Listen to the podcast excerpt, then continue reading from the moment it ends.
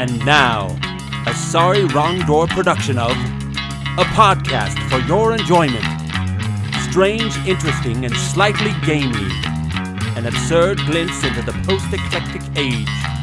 Sugar's only sweetness, salt is ocean tears, and you were my only weakness for years and years and years.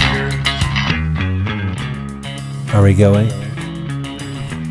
SISG is a broad spectrum show where we cover topics from the worlds of music, live entertainment, film, nostalgia, pop culture, and anything else that comes into our heads, all with an emphasis on the strange and the unusual. It's basically the things that interest us, and we hope will interest you too. Now the devil, she must be a dentist with deep jawbreaker eyes, red rope hair, gumdrop lips, cotton candy thighs. You're my candy.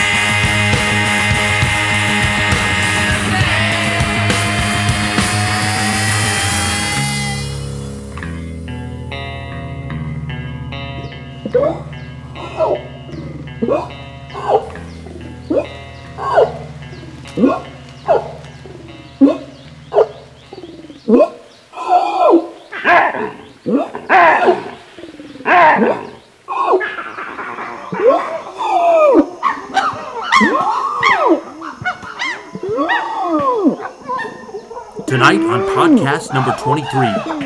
apes have taken over. The whole damn podcast is ape themed. To start with, there's Frank's dreamlike memory of Oliver, the strange ape with a strange life. Then we return to the planet of the apes with a collage of interviews with those who were there. Next, there's a discussion about Lancelot Link, secret chimp. And then a cautionary tale about an orangutan who went berserk. And of course, much, much more. This is Jimmy Sweets, And this is Uncle Frank. signing on. Let's get started.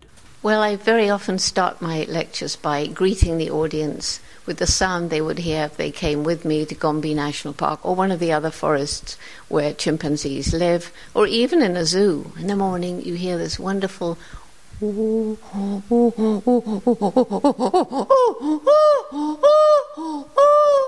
Which is basically, hello, this is me. Who's out there? And every single one has their own individual voice, so you know exactly who's calling, and that's how they maintain contact. Lancelot Link, secret chimp. Stands for justice, he has no fear. He's the agent of cold near. Lance Link, you gotta come through. Everybody at counting on you.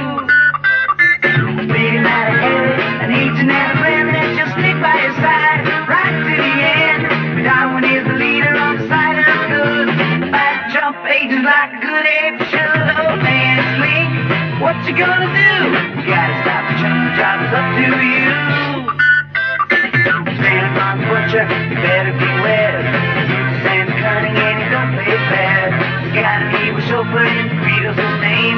And Dragon Woman's lovely, but she's wicked all the same. Old Lance Link, what you gonna do when that Doctor Strange man comes up to you? There's Ali Assassin, Fool, and the looks can really pull you. Oh, Lancelot Link, secret. I remember Lance Link fondly. I always thought it was weird and clever, and on some level, I always recognized how elaborate it was. There were lots of sets built and, and costumes and props, like the banana phone and the golf club phone, and lots of phones, tennis racket phone. Wherever he was, that was one of the gags. I think we're went. ahead of ourselves, Frank. Let's first explain to the listeners what Lancelot Link is. Well, that's true. Lancelot Link was a very crazy show with a bunch of talking chimps.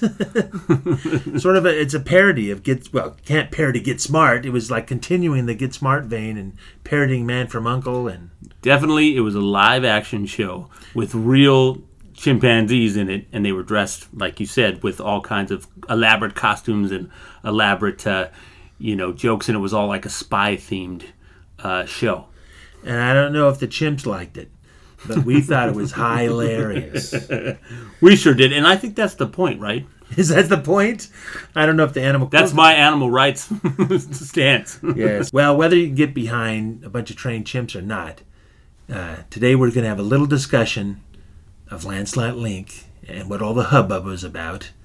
And James doesn't know because he I don't even think he remembers seeing it. well, I, I think I have seen it, but uh, uh, I'll reserve the uh, right to say that I haven't when you talk about something I don't know. So here we go, Lancelot Link. At the Coconut Groove, the city's most exclusive discotheque, Lancelot Link and the Evolution Revolution, the secret recording group of eight, appeared to be just ordinary entertainers. But little do most of the patrons know that the Evolution Revolution is passing special coded information through their song to an ape agent. However, one group did know what was going on the evil criminal organization known as Chump. Thanks, folks. It's a real gas playing for you. Hang in there, and we'll be back with more groovy music. Well, I, what I do remember, I remember fondly. And on some level, I always recognized that it was pretty elaborate. They had all these sets, um, and they went on lots of locations, and they had lots of costumes. Then I read later that because it was so elaborate, they would use the same sets and costumes and settings, you know, for several episodes. So because they couldn't, you know, they they, I think it was a million bucks for all the the whole series for 17 episodes. That's pretty in, good. in what year? 1972. I yeah, that's think. crazy. It was a Saturday morning thing. For Lancelot Link, Secret yeah, Chimp, Secret Chimp. a million dollars. they used to have these great props. Uh, They would, um, they were biting off of, of course, all the spy stuff, but especially just Get Smart. Uh, but you know, they had big people behind it. There was Stan Burns and Mike Marmer. Uh, they worked for 25 years in a partnership for writing for a lot of great shows. Ernie Kovacs, Steve Allen, Smothers Brothers, Flip Wilson. They did Get Smart, and that's I think where they got the idea. And they worked on the Carol Burnett show. They're the ones that wrote. They got an Emmy for it. They wrote the uh, parody of Gone with the Wind when she's wearing the curtain. oh, on the Carol Burnett, yeah, Yeah, on the Carol It's Burnett like show. it went with the wind. I think is, is the thing it's called, right? I think their pitch for this whole thing was like two words: talking apes. they had a great cast too. They had well, they had uh, this guy named Malachi Throne, and nobody knows his name, but I don't know if you even remember this. There was a thing called "It Takes a Thief." Does that ring a bell? like, no, nobody knows. This guy was uh, Robert Wagner's handler on "It Takes a Thief," and then you might have seen the Menagerie, the Star Trek one. yeah, of course. This guy is uh, is um, what was his name? I think it was Commodore Mendez, and he was the prosecutor on the trial in that. okay, okay. So when they had him, and they had a bunch of actors, they had Bernie Kopell from Love Boat, the doctor, and then he was, uh, uh, what was he, Conrad or something, and Get Smart. And then there was Joan Gerber. She did Freddie the Flute and H.R. Pufnstuf. And she was on Wait Till Your Father Gets Home. And Mel Blanc was in it too. There was a bunch of people, lots of people. The crazy thing about this, and part of they partly wrote it too, because what they would do is shoot these scenes, and they shoot several of them. They never knew what the chimps were going to do, and they would either they had symbols, little signs that the trainers would give, so they would move their mouth. But a lot of times they just had to give them bubble gum or Peanut peanut, butter, butter, yeah. or something. And they moved their mouths, and they didn't know if they were going to go two more times or just suddenly open their mouth real wide. And so they would sort of have to ad lib the stuff. And so they would just break into song all of a sudden if it looked like it, or they would go into nursery rhymes if it sort of fitted. It was sort of like trying to do the speed racer thing and, and make the try to fit in with the mouth. So it would be all kinds of weird uh, spacing and stuff. And then you know the chimps would just do something and they would just go with it, and that the story would change with that. So I think that might have been the funniest part of the show because it was so weird and wacky. Sounds like they did the same thing for the Seinfeld spinoff. What was the Seinfeld spinoff? you know, with David, uh, you know, on HBO. I don't think I saw it. I don't know what that Yeah. was. yeah, Curb Your Enthusiasm. Oh, well, that's not a spinoff. That's a whole new show. Anyway, I like that show. Uh, well, I know, but they i- improved everything, like Oh, as well. if their mouths were open, like chimps. Well, they their agency was Ape, Agency to Prevent Evil, and the villain was Chump, criminal headquarters for the underworld master's plan. and uh, so there was a lot of spin-offs on that. They had all these characters. They had Mata Hari. They had this one chimp that was Ali Assassin, I guess. And there was one chimp that could work with the hawk because they put a hawk on his shoulder. And I don't know. The others would try to tear it off and throw it, or I don't know what happened. But no one got uh, extra bananas. they just had different temperaments, and, and they they sort of tried to control it, but they really, I don't think, could much. And they did little other characters. They had one that was, um, well, the leader. His name was Darwin, and they'd always go, "What's your theory, Darwin?" And just stupid, give throwaway jokes like that. And there was a band, the Evolution Revolution, and um, they noticed one day that the chimps would be banging on stuff and going crazy. Said, Why don't we do a band? So they gave them instruments and stuff, and when they played the music, they swear up and down that, that they would beat to a rhythm, to the same rhythm, and they would have all these songs. And and uh, well, we'll play one right now.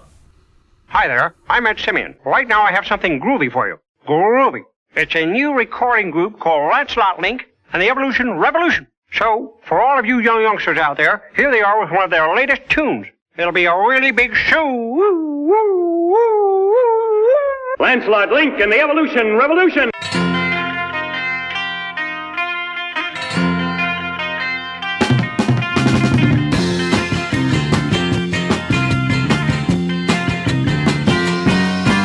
My best friend rang my doorbell just a minute ago.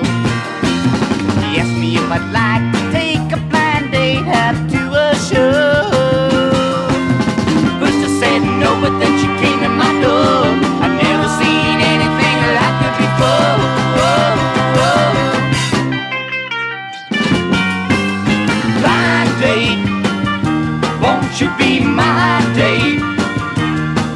say you'll stay out late?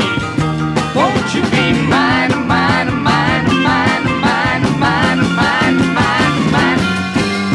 Sitting in the show, she said she liked me and she let me hold her hand. I never felt a feeling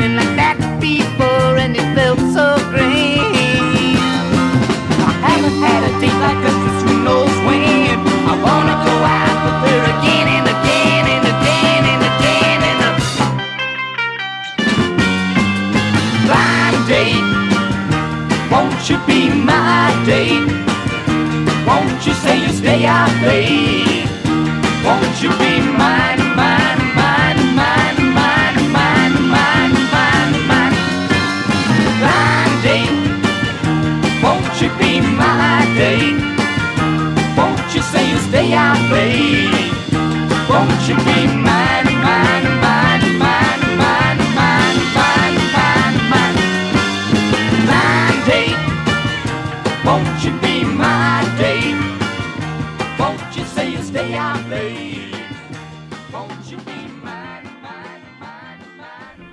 So we can see. I, don't know who wrote this, or I'm not even sure if they just got it from someone else, if that was already released. But they came out with their own album because my uh, friend Patrick Harvey had one. I was tripping out and I thought, oh, that's very cool because he had that, an album. So they put it out on vinyl. The original ones, they would play Warner Brothers cartoons in them. They were an hour, and they were new Warner Brothers. They were I, I don't know, I can't remember if they were like Bugs Bunny or something, but they were through the Warner Brothers company. And then, just like the other Saturday morning cartoons, the, the second season was just repeats and without the cartoon, so they could fit it in a half an hour slot. So, Old Lancelot Link, million dollar chimp. well, yeah. and and then they, after two seasons, they canceled it. And I don't know if it was just because of the money, because that would be, there were 17 episodes. And, and then it went into syndication and kept going, you know, forever. I don't know if it was on the regular networks, but everywhere else we keep seeing it. And then I, I'm surprised you didn't see this because they had it on the Comedy Channel in the '80s, and it was on Nick at Night. No, I I, TV I, I have seen it because uh, they they uh, they definitely you know had stuff like that that I watched, and uh, it's got to be it. Well, and, and like you said, they did those other chimp things, but I think that's a thing of the past. Nobody wants to see chimps have to put clothes on. It had a brief resurgence in the, Yes. in the thing. I'm telling you. And you know what? The internet is has done this to every single animal alive. They have talking chimps. My kids are crazy about this crap that is terrible. But they Which have one? they have like talking. They'll just have animals doing weird stuff, and then they computerize their mouths and come up with yeah to come up with whatever it is. There's this chimpan or not chimp. There's a guinea pig one that my kids are all into that it like is in a, a towel and it peeks its head out and peeks at it in and he's talking about turtles he's like look turtles do this they come in there they bring their head in they bring their head out Oh my gosh. and it's so it's uh That's not Bernie Kopell. I, I don't yeah or any of these. And these guys, they were great writers. So Yeah. There was at least some humor there that was uh, other than uh, the weird novelty of chimps jabbering around. yeah But anyway, well, that was very short. But there's not much to say about Lancelot Link. You'll But- either but very like it, sweet. you either like it or you hate it. But uh, we're holding our glasses up to Lancelot Link right now. Clickety clink. Syncret chimp.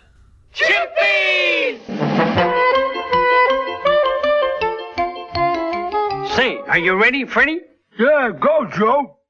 Alrighty then. Tell me, why don't bananas snore? Hey, pal? Uh, let me think. I don't know why. Why don't bananas snore? Well, I'll tell you why they don't, old pal. Because they might wake up the rest of the bunch. Chimpies!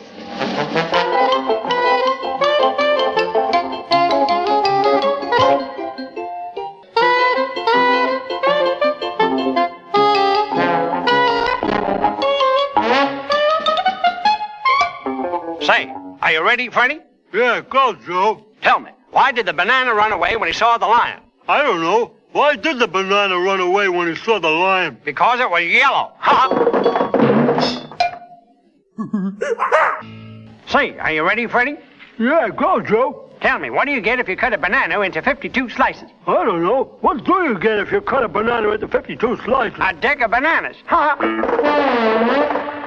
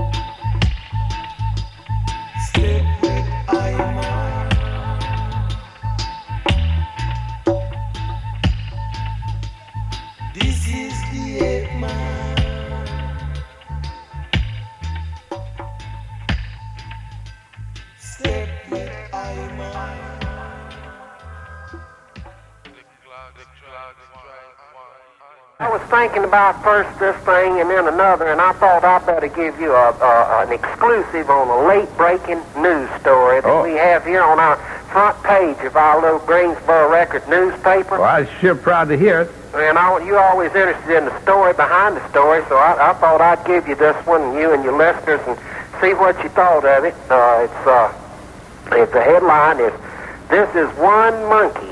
He's glad to get off his back," and its uh, story comes from Shelby, the AP story from Shelby, North Carolina. It's a little town down in the eastern part of the state, but it says a few months ago, Jeff Ellis of Shelby saw the Clint Eastwood movie Every Which Way But Loose. Right.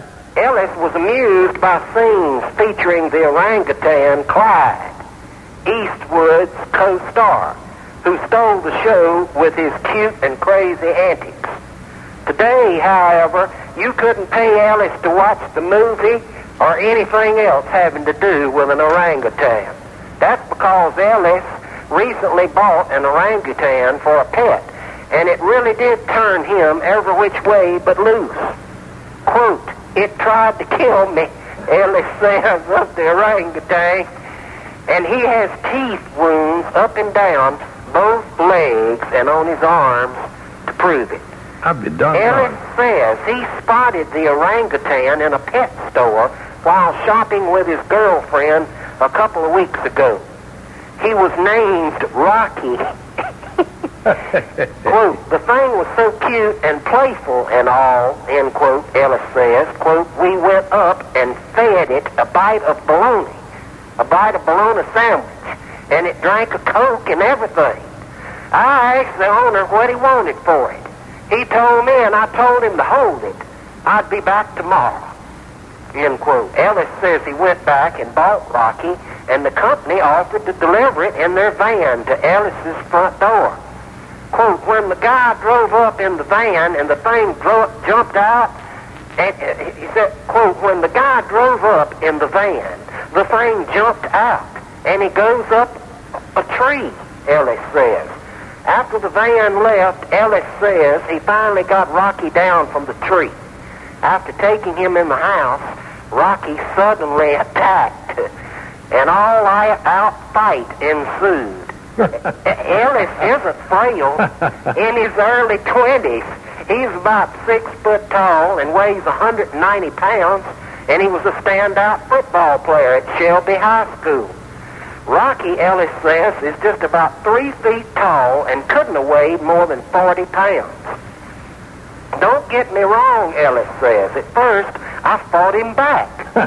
After he bit me a couple times, I hit him upside the face with my fist. he was bleeding and I was bleeding.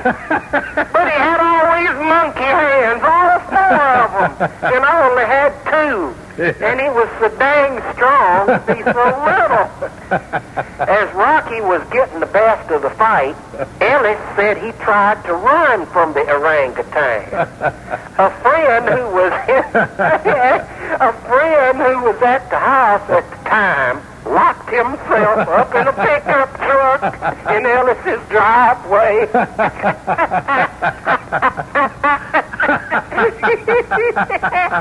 that's Uh, funny. it ran out the back door. Wait a minute, let me get myself together here. All right. Uh, it, it, uh, I ran out the back door, and the damn, and the thing starts chasing me. Ellis says.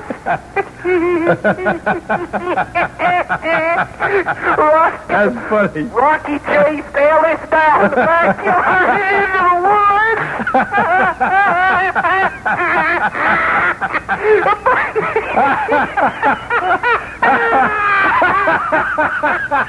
Into the woods behind his house and into a creek in the woods.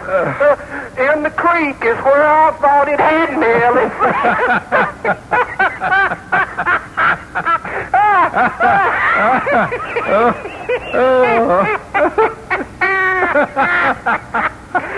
I started miring up to my knees in mud. Luckily, though, Rocky stopped and returned oh. back up the hill. I guess he felt sorry for me, Ellis said. while trying to free himself from the mud around the creek, Ellis says, he realized he had to capture the orangutan soon, since children would be getting off the bus near his house. Oh, that's right. Ellis went back to the house, got the chain that came with Rocky, and was looking for the orangutan in an effort to capture him. That's when Rocky went on the rampage again. This time, the ape chased Ellis down Hampton Street. In all, Rocky bit Ellis severely Oh. several times on the legs, bit him on the arm through a leather jacket, and ripped out his blue jeans. After the ordeal ended, Ellis was treated by his family physician and received a vaccination. After escaping from Rocky the second time, Ellis says he called the pet store and told them to retrieve the orangutan. the pet store, in turn, called Rocky's former owner, a lady in Hickory, North Carolina, whose husband had sold her pet to the store, according to Ellis. This lady drives up, puts a cracker in her teeth, and goes up to it and eats it, and it takes it from her mouth, Ellis says. With the lady, the orangutan was like a little baby, he says. She ate a cracker from the lady's mouth and, and, and, and ate ham off of me, my leg, Ellis says. The lady explained to Ellis that Rocky didn't like men. Oh. The lady's husband rolled up his pants leg and showed Ellis his scars to prove it. The woman took Rocky back to Hickory. The pet store gave Ellis his money back. Ellis says he has learned a valuable lesson. Quote, I just want to tell people one thing, Ellis says. You think you can buy just any kind of animal, take it home, and have yourself a nice pet. It ain't always like that. I was lucky. If he had ever got me around the neck, the daggone thing would have killed me. Though, uh, though the experience wasn't funny when it happened, he said his friends and relatives have gotten a good laugh out of it. Several have sent him stuffed monkeys and posters and cards with pictures of orangutans on them. Ellis, however, still doesn't roll on the floor laughing about the ordeal. Quote, it was like a nightmare. I didn't sleep that night. I finally went over and stayed with my parents for a couple of days. Ellis says he has no plans to buy another pet anytime soon. Quote, I don't think I'll ever buy another pet, he says. I hate animals now. Maybe I'll buy a little bitty, in parentheses, baby chicken, sometime. But that'll be about all. So that was it. This is WBZ Boston, the spirit of New England, Group W, a Westinghouse broadcasting station, coming up on 11 o'clock. Everybody at the Cherry Tree House. I got my shades on. Let's go. This beat make me go eight. This drink make me go eight. This club make me go eight. Everybody go eight. Now jump, jump, jump, jump, jump, jump, jump, jump. Now jump, jump, jump, jump. Everybody go eight. Just shut your mouth, mouth. Buy me a drink, drink. I didn't come to talk, talk. I'm not your shrink, shrink. Molly Friend is a DJ. Hey. He knows what we like, like. He plays our records and he plays them all night. Hey. Yeah. He plays them all night. We got DJ. Knock, and I plays them all night. Up in the Cherry Tree House. Knock, knock, and I plays them all night. Y'all ready? Here we go. This beat make me go eight. This drink make me go eight. This club make me go eight. Everybody go eight. Now jump,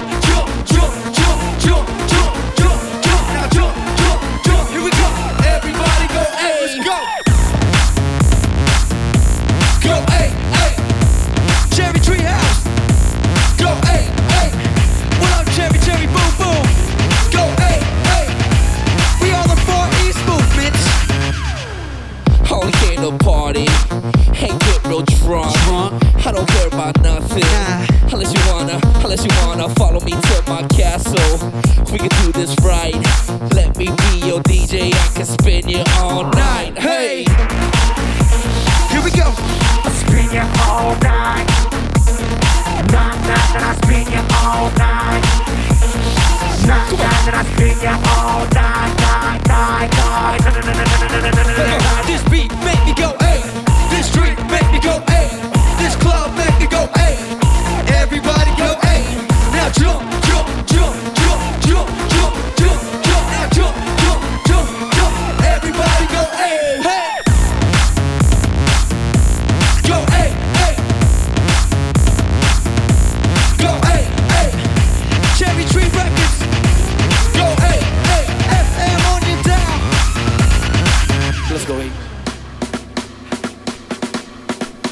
Drummer some. Give the drummer some. movement, we make it go. Ape, ape, stereotype, yeah, they make it go. Ape, ape, welcome to the jungle.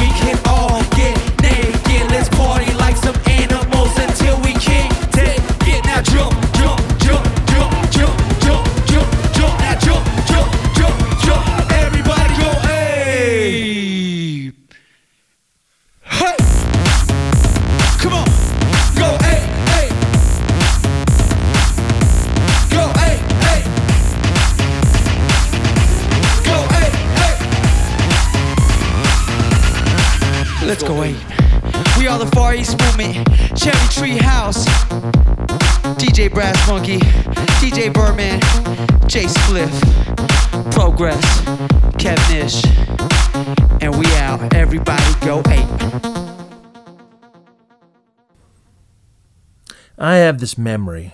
Well, not exactly. I have a memory of a memory. Like all memories, I suppose, always one step removed. Anyway, it's this commercial. An ad for a place called Enchanted Village. That's what replaced the Japanese deer park when the deers all died. The commercial was promoting some new act. The pitchman announced, The Island of Dr. Moreau, Humanimal Stunt Show. On the screen were these guys running around, jumping, doing flips, mostly attacking each other, all dressed up as the John Chambers version of the Beastmen. The 1977 Dr. Moreau movie had just come out. I was watching this thinking, cool, very cool, when the scene changed, and this weird maybe chimp comes walking out upright into view. The pitchman says, Oliver, bizarre and bewildering. Then the ad ended. They trotted out this small headed ape that looked like it had been baby powdered and declared it to be both bizarre and bewildering, and that was it. I never saw the commercial again, and have never found anyone else who's seen it. And I've asked over the years, believe me. People would just look at me funny and say, Did you dream that? And sometimes over the years, I believed that I had done just that. Then came personal computers, and the internet, and YouTube, and one day it came to me, hey, I can look up this Oliver thing and see if I'm really crazy. So first I tried Enchanted Village commercials. That was a bust. Then I tried Oliver slash Chimp. And there he was. Pages of him. How had I missed all this?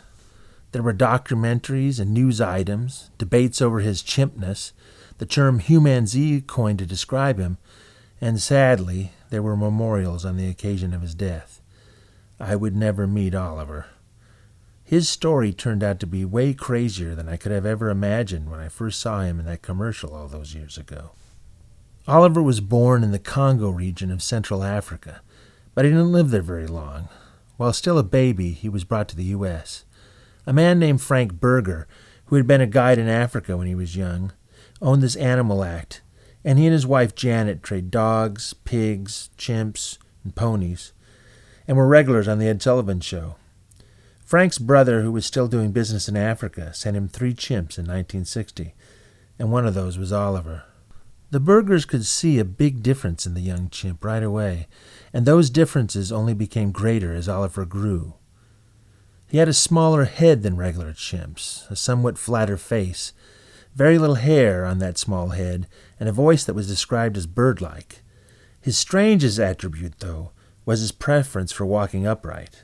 From the age of four or five months until arthritis came in old age, Oliver walked straight up on two legs. He walked very little on his knuckles. All of the Bergers' other chimps, of course, would have nothing to do with Oliver. But according to the Bergers, Oliver didn't care. He preferred human company. The chimp spent his time with the Bergers, picking up more and more human behavior over the years. It seemed to come naturally. Some he learned by watching, other behaviors were taught to him, but not with rewards. Oliver wanted to do what humans did. The chimp would have coffee in the morning and a mixed drink at night, which Oliver actually poured and stirred himself.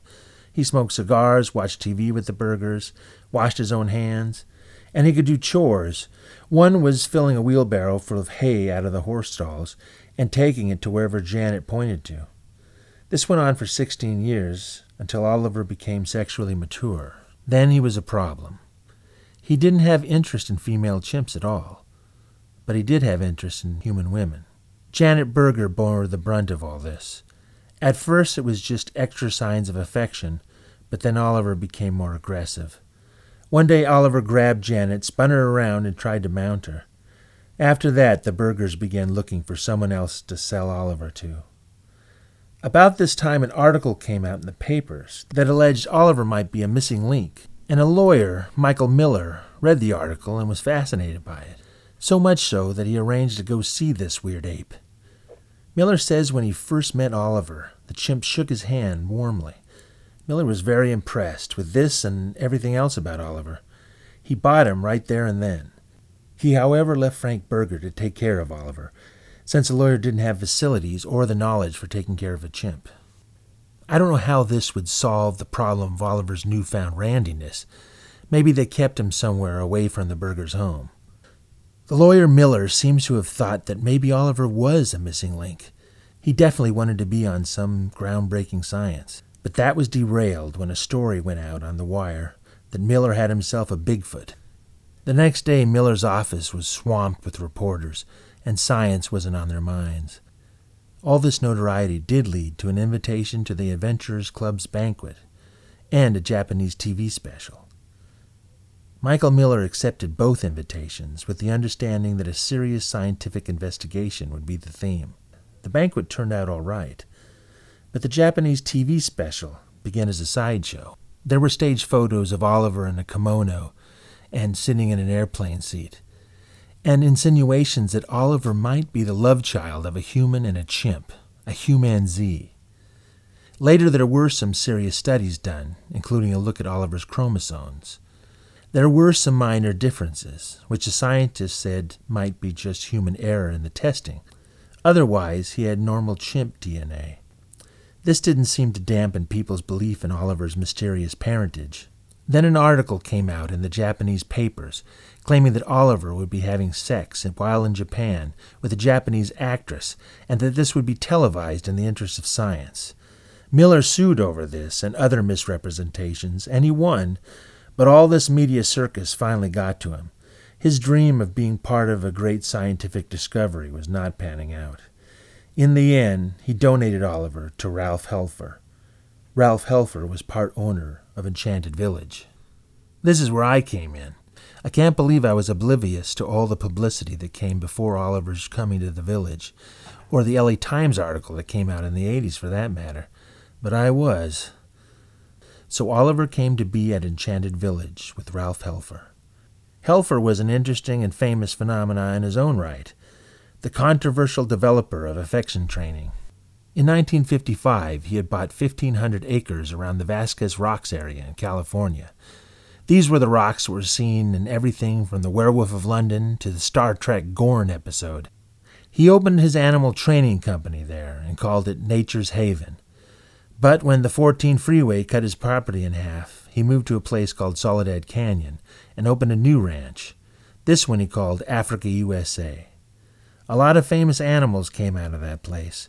Clarence the cross-eyed lion and Judy the chimp from Daktari, and Ben from the Gentle Ben TV series.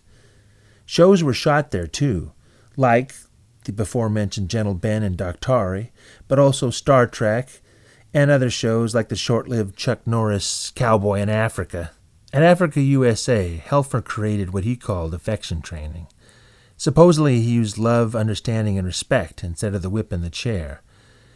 He had his critics, and he had his supporters.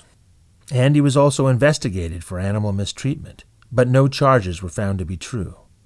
Helfer, by the way, created Marine World Africa USA up in Redwood City by San Francisco. He bought Marine World when it went bankrupt and added an animal park to it. In 1986, the park was moved to Vallejo, California, on the other side of the bay, and now it's Six Flags Discovery Kingdom. Oliver was at Enchanted Village for less than a year. Less than a year. He and the Humanimal show couldn't save it, and it closed. Helfer continued to exhibit Oliver, though, at Helfer's new place called Gentle Jungle. But it too closed in 1982. Oliver was again sold, and then unfortunately he went through several trainers until in 1989 he was sold to the Buckshire Corporation, a company that leased out animals for testing. Oliver was never used for experiments, but he lived in a smallest cage for nine years.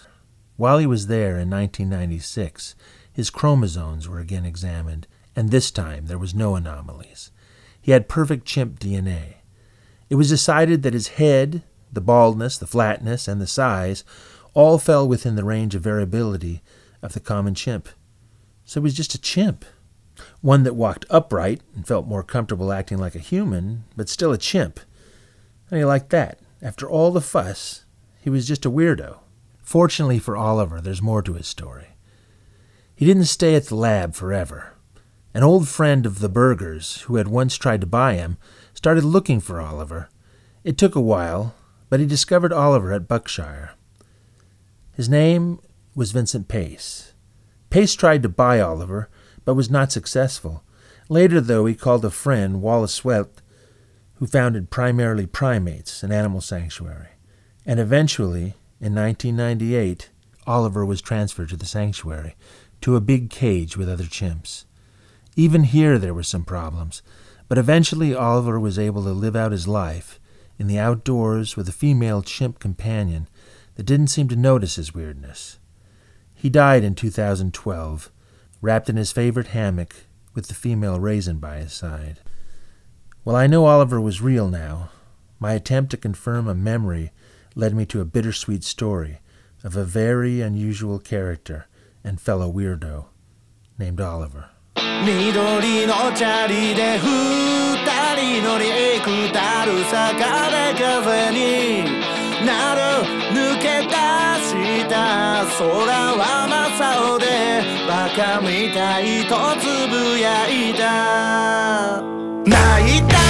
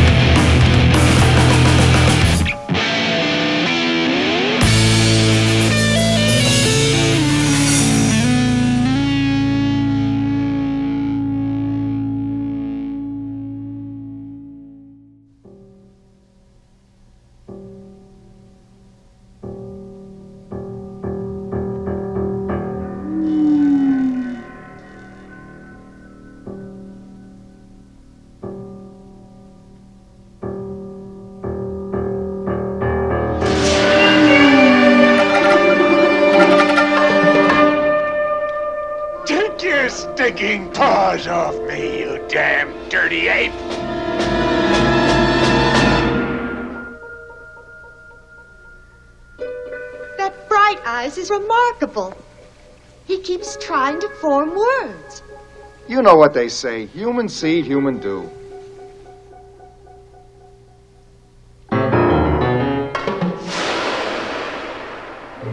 Beware the beast man, for he is the devil's pawn. Alone among God's primates, he kills for sport, or lust, or greed. Yea, he will murder his brother to possess his brother's land.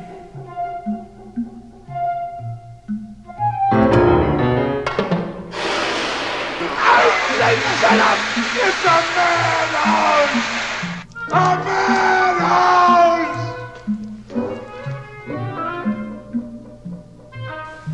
You could get hurt doing that, Doctor. Oh, don't be silly. He's perfectly tame. Uh, they're all tame until they take a chunk out of you.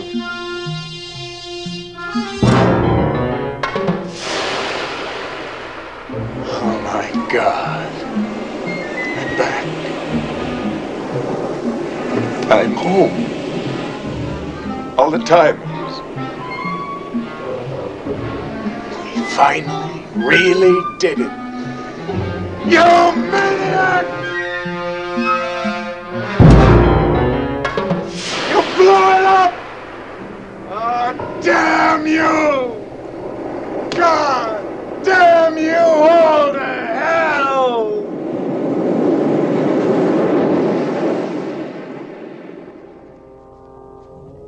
In a word, when I mention Planet of the Apes, what comes to your mind?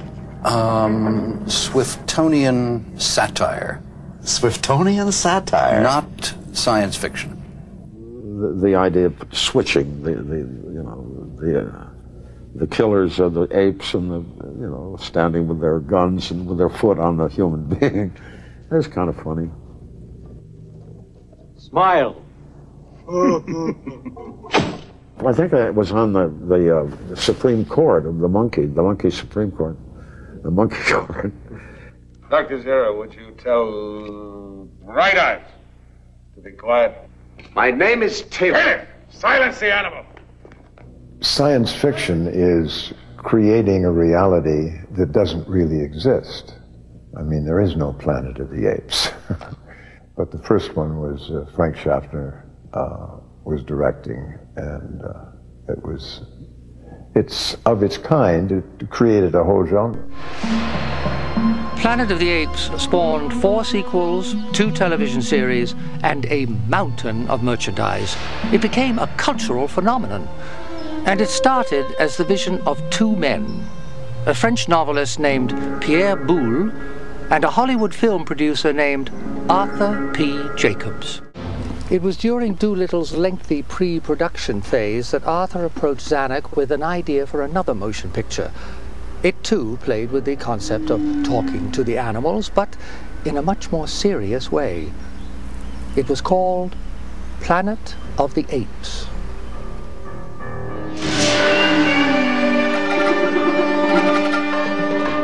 In 1963, Jacobs had acquired the rights to a novel entitled La Planète des Singes, or The Monkey Planet, by one of France's most acclaimed authors, Pierre Boulle. La Planète des Singes told the story of three astronauts who travel to an alien world where man is a primitive beast, dominated by a race of super intelligent apes. Jacobs read the book shortly before its official publication and quickly purchased the screen rights. He felt that the concept would make for a visually intriguing, highly original motion picture. But Boulle disagreed. He considered the novel one of his lesser works with no potential for screen success. During the next few months, Jacobs commissioned a series of sketches depicting his concept of the ape's strange alien world. Seven different artists worked on various concepts as the story evolved. He prepared a merchandising book for Planet of the Apes like nothing I have seen before or since. It was about 130 pages of ideas And that's what he, Ar- Arthur was. He was an idea man, and he was marvelous at it. Jacobs also contacted Rod Serling, a prolific writer most famous for his highly acclaimed Twilight Zone television series. Intrigued by Boulle's novel, Serling began adapting it into a screenplay, but the challenge proved harder than anticipated. After nearly a year, he completed more than 30 drafts. With paintings and script in hand, Jacob spent the next year pitching Planet of the Apes to all of the major studios. But everywhere he went, he was met with the same response no.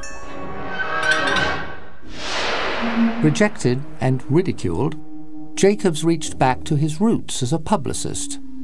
He knew there was only one thing that got Hollywood executives excited about a project a star.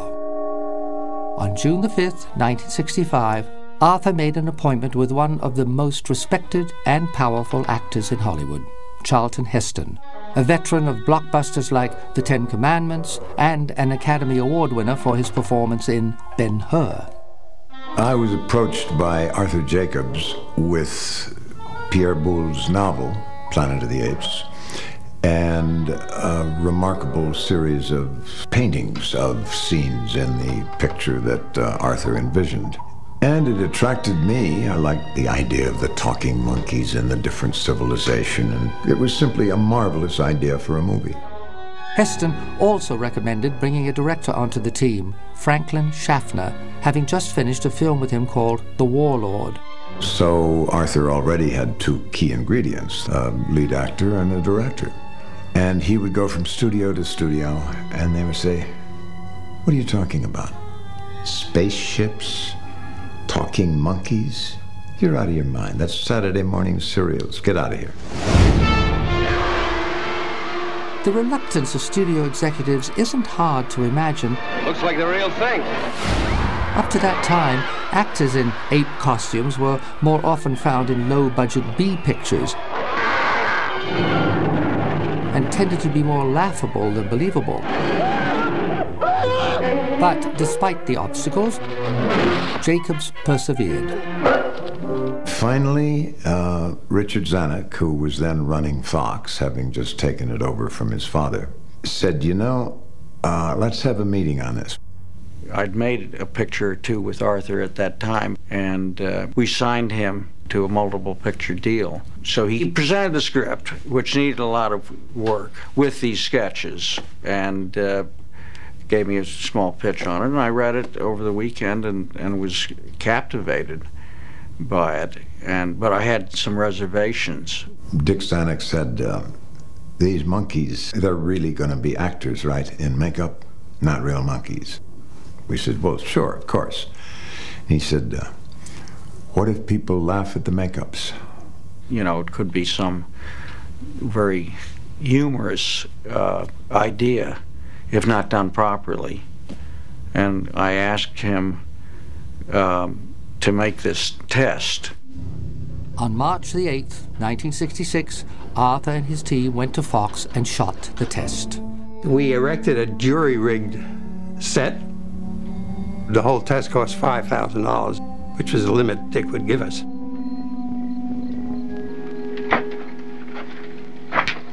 Oh, good evening, Mr. Thomas. Feeling fine, I hope. Considering I've been kept in a cage for six weeks, I'm fine, yes. Good. The test featured Charlton Heston and Hollywood legend Edward G. Robinson as the orangutan leader, Dr. Zaius. The responsible elements in making that picture acceptable was the production design, the uh, costuming, and the makeup. Because what the makeup did was allow those actors to use their mouths, uh, work the nose, and above all, did not take away from that cinematic element again, which was the eyes. You could uh, read the eyes of the actors, and that was enormously important. Not fell, flew. Flight is a scientific impossibility. And even if it weren't, why fly? The makeup took a long time, two hours in the morning, I remember Kim Hunter, who played one of, I guess, a chimp, and uh, poor darling sitting in the makeup chair, and a tear just rolled down her cheek. She'd been sitting there for you know two or three hours, putting these appliances on. and they would have to have their lunch through a straw, and it's claustrophobic to have something on your face like that. And when it begins itching, you're just Boy. dying to tear that away. I don't know how they did it. I couldn't have done it myself. I remember when they had the cast and crew screening, and uh, I saw this handsome woman, and she said, "Chuck, how are you?" And I said, I- "I'm sorry, help me." She said, "It's it's Kim, Kim Hunter," and of course she played the the ape scientist, Doctor, I'd like to kiss you goodbye. and I had never seen her without the makeup, never, and I'd only seen her as the ape. All right, but you're so damned ugly. we were trying to go for, for a concept, and I was the only one doing it, you know. And uh, I says, go, go uh, like an ape. Want it directly like an ape? Do you want it half human? You want what do you want? Yeah, that's what we want. You know that that kind of re, reply. Do that, you know, and, and that happened about two weeks. Then I got mad and I says, well, I'm going to do my own concept and stop telling me what I shouldn't do, you know. And then I says, see what happens. And that's how it went. And they were, they were, then they, they got confidence in me. First off, it was no confidence. But that's how, how we had done it. So that was into January, and concept concept came in a month and a half or something. Full concept. I mean, tries and failures, and uh, it was a matter of a few months, only a few months of all the the things we had. I created an assembly line. I had them working through the night a shift, putting rubber in the oven, eleven o'clock at night, taking it out in the morning. You know, no one ever did this before, see? And I and the biggest fear we had, I had, was will they laugh at me or accept me? I mean, the, what they I, I present as as uh, apes at that time, and, and they looked pretty good, you know. But I thought if they laughed, this is going to be a Mickey Mouse, and no one left the theater, and they clapped. They got up and clapped, and I, uh, with all the pressure that had been uh, going on before, it alleviated it, you know. And I felt that it was going to be a fair picture, you know, never as good as I, I found out it turned into. None of us knew that it was going to be such a hit. What a hit, yeah. For we judge it to be the picture that would be moderately successful at best, and at worst would be um, rejected by the viewers. the, a day or so after the, the first opening, when they were actually had uh, uh, people going to the movie, Dick Zanuck called me and he said, Chuck, you have no idea the legs this picture is going to have. He said, it may be the most successful film we have ever made at Fox. I got to do another film. I got to do a, a sequel. I said, oh, come on, Dick, we've, this is the movie. It's a great idea, and, and we've made a good movie out of a great movie. And, but that's it. I said, uh, we don't want, I said, he said, we have to do it. And I can't do it if you're not in it. And I said, how about if you kill me in the first scene? He said, uh, how about if you disappear in the first scene and you get killed in the last scene? I said, that's pretty slick, Dick.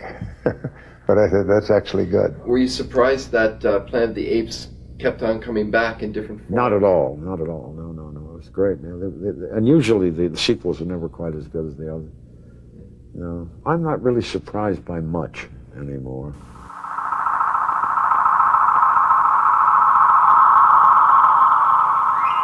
Caught up in a strange vortex of energy during a celestial probe, the two astronauts were propelled through the time barrier. They landed 2,000 years after their takeoff on a strange continent that had once been known as Earth.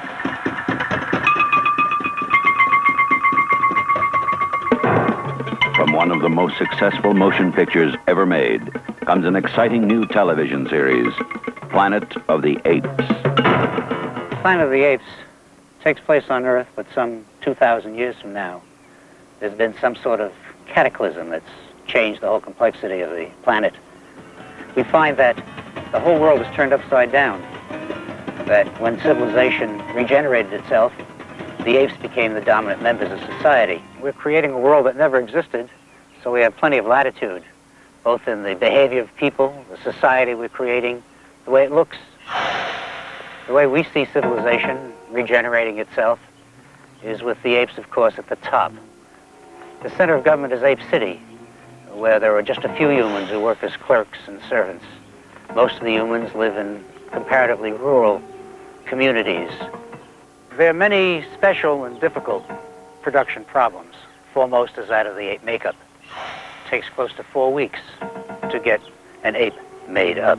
First, we have to start with a gooey plaster substance and make a mask of the face. Then when that hardens, it's cast to mold. And on that mold, uh, the facial characteristics of the simians are built. We spend somewhere between three and a half and four hours putting this appliance, these appliances uh, onto the ape characters. The show is going to have a very strong philosophic base. For the Planet of the Apes is a world regenerating itself from our own civilization, mirroring in a strange way what's both good and bad about our own lives. And our two astronauts are going to find themselves in a world where evolution has gone completely haywire. Roddy McDowall, Ron Harper, and James Naughton star in Planet of the Apes. We want guns! Now, the final chapter in the incredible ape saga. There it is, or was. This is the hell my forefathers used to speak about.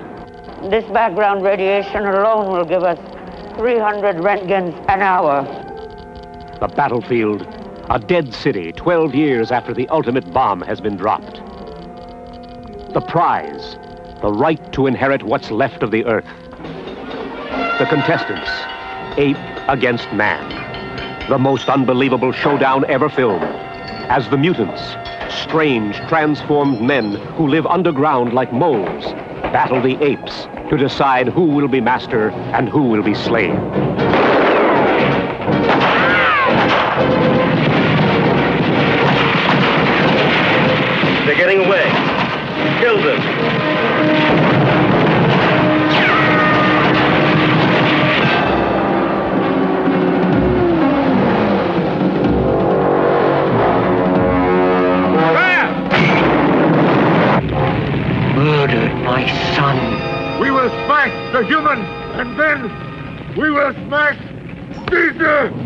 I don't want to have to remember my husband. I want to love him now. But we who survive will create a new race. In the aftermath of his victory, the surface of the world was ravaged by the vilest war in human history.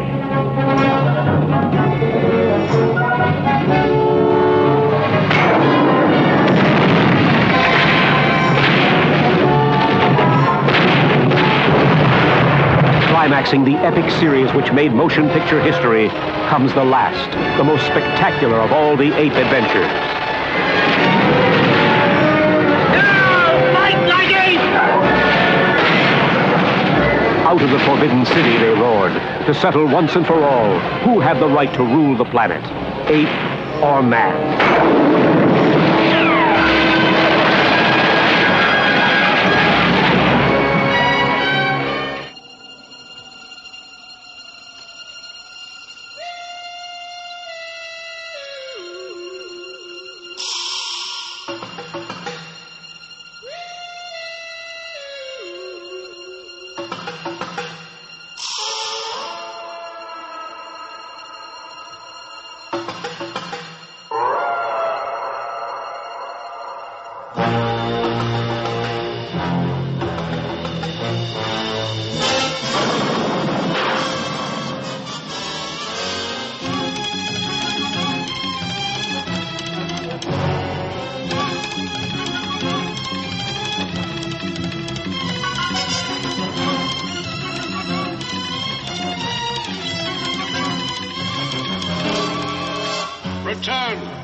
Planet of the apes.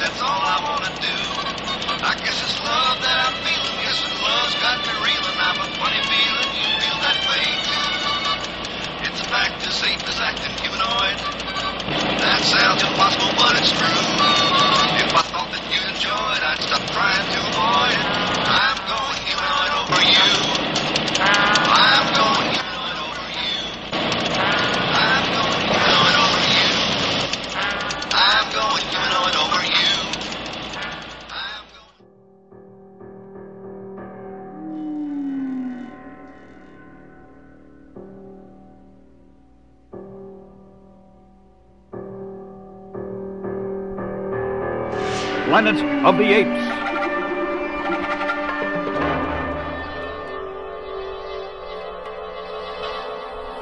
Three astronauts traveling in a state of suspended animation approach their destination after 18 months in a spacecraft flying at the speed of light. Only to make an unprogrammed splashdown into a vast, foreboding lake. What went wrong? I don't know. She went under before I could listen to the tapes. Be thankful that this air isn't as poisonous as it looks. Gone. We're here to stay. But where are we? And even more important, when? According to Hasslein's theory of time in a vehicle moving at the speed of light, Mother Earth will have aged a couple of thousand years while we. We have outlived everyone we knew while we have scarcely aged at all. Great. Stranded 2,000 years in the future on a lifeless planet revolving around some unknown star. lifeless is right. Nothing can grow here. That lake we landed in is almost pure salt. Don't give up too soon. We have three days worth of food and water. Three days to find life on a dead planet. Landon, coming? In a minute. Ha! And I thought you were ready to give up. The astronauts' trek for life takes them across a bleak and hostile landscape. I can't figure this place. There's a thick cloud of dust, but it's as humid as a jungle. Lightning and thunder, but no rain. I, I give up. I can't drag my feet. Don't, Dodge! Don't move your feet! What is it? It's life! Then we're going to make it. Listen, that roar. Is it a waterfall?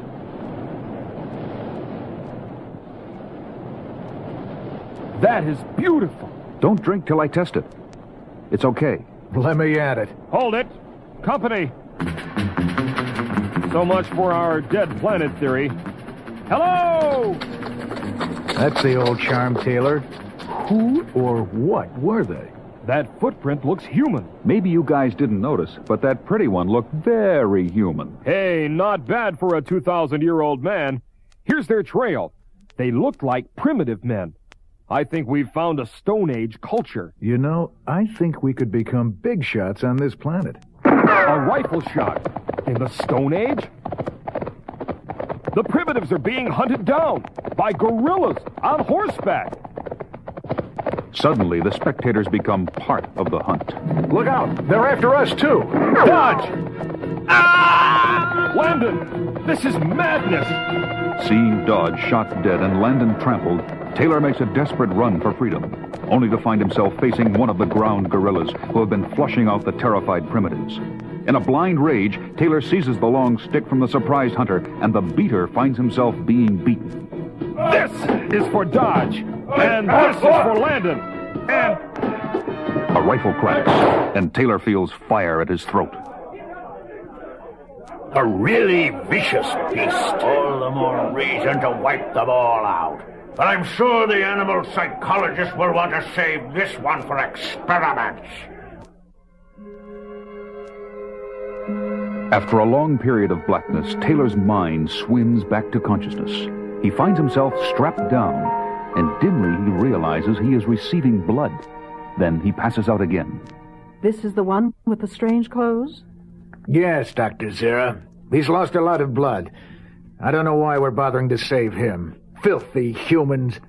Taylor wakes for good to discover he is living his nightmare. He is caged like an animal in an animal hospital. Good morning, Bright Eyes. You interest me, Bright Eyes. Oh, I won't hurt you. I'm an animal psychologist. But how can I explain that to you? I'm convinced that humans have great intelligence. If only you had the gift of speech. Taylor stares in amazement at the talking chimp. He tries to answer, but his throat wound has robbed him of speech. Now it is Zira's turn to stare in amazement at the dumb human who seems to be mouthing words. Bright Eyes, are you imitating my mouth movements? In frustration, Taylor suddenly grabs the psychologist's clipboard and pencil. Hey, give that back.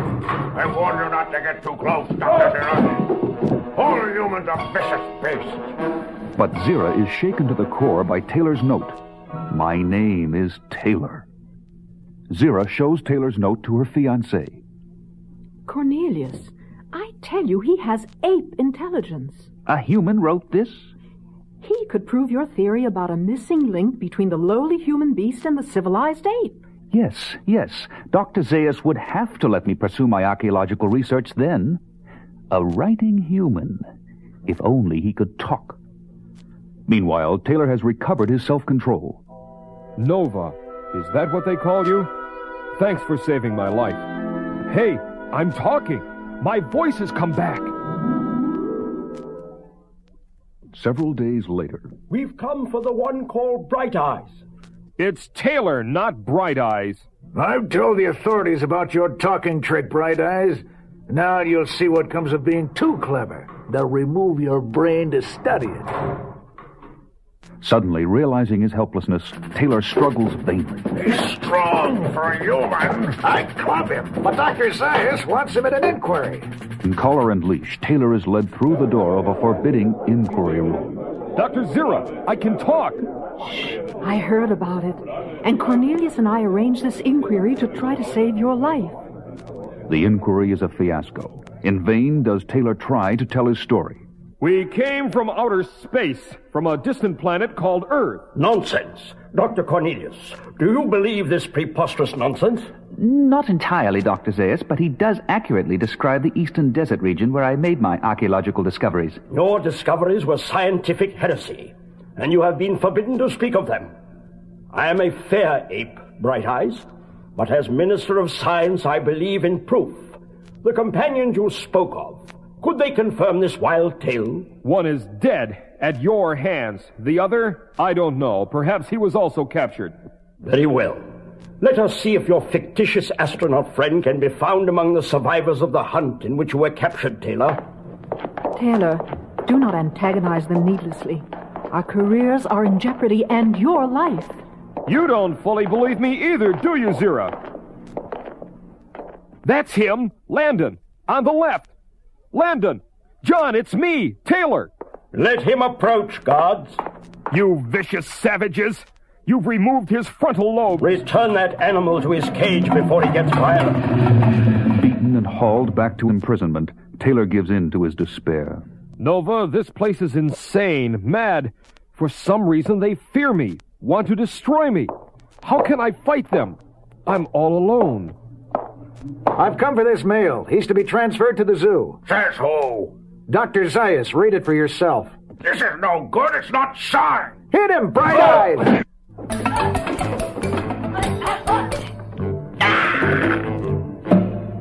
I'm Lucius, Ed Zira's nephew. We've arranged your escape. The girl!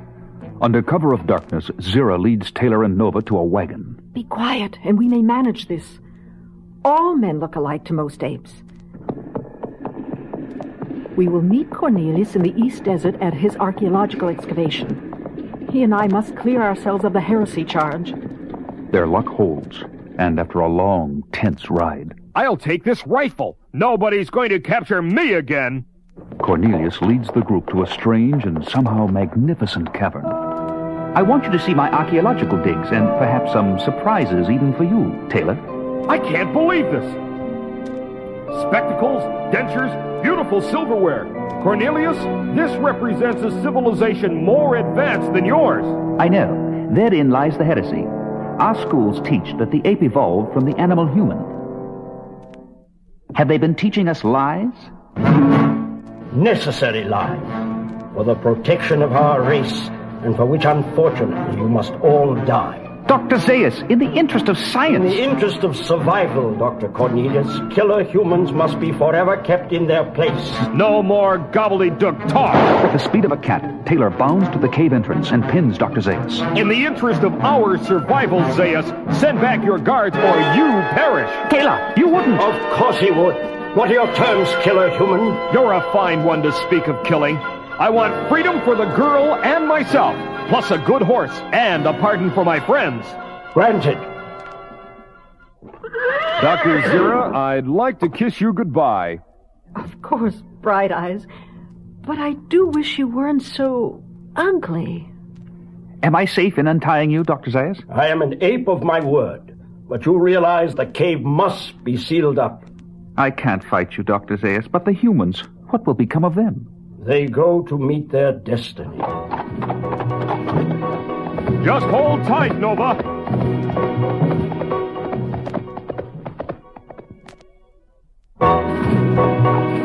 What's that up ahead?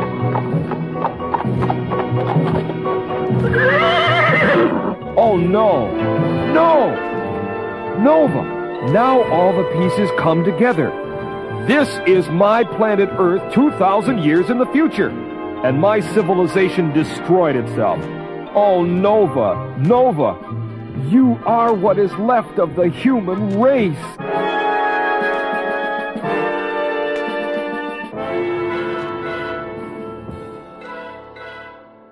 Well, that's about it. But as usual, Uncle Frank has one more thing.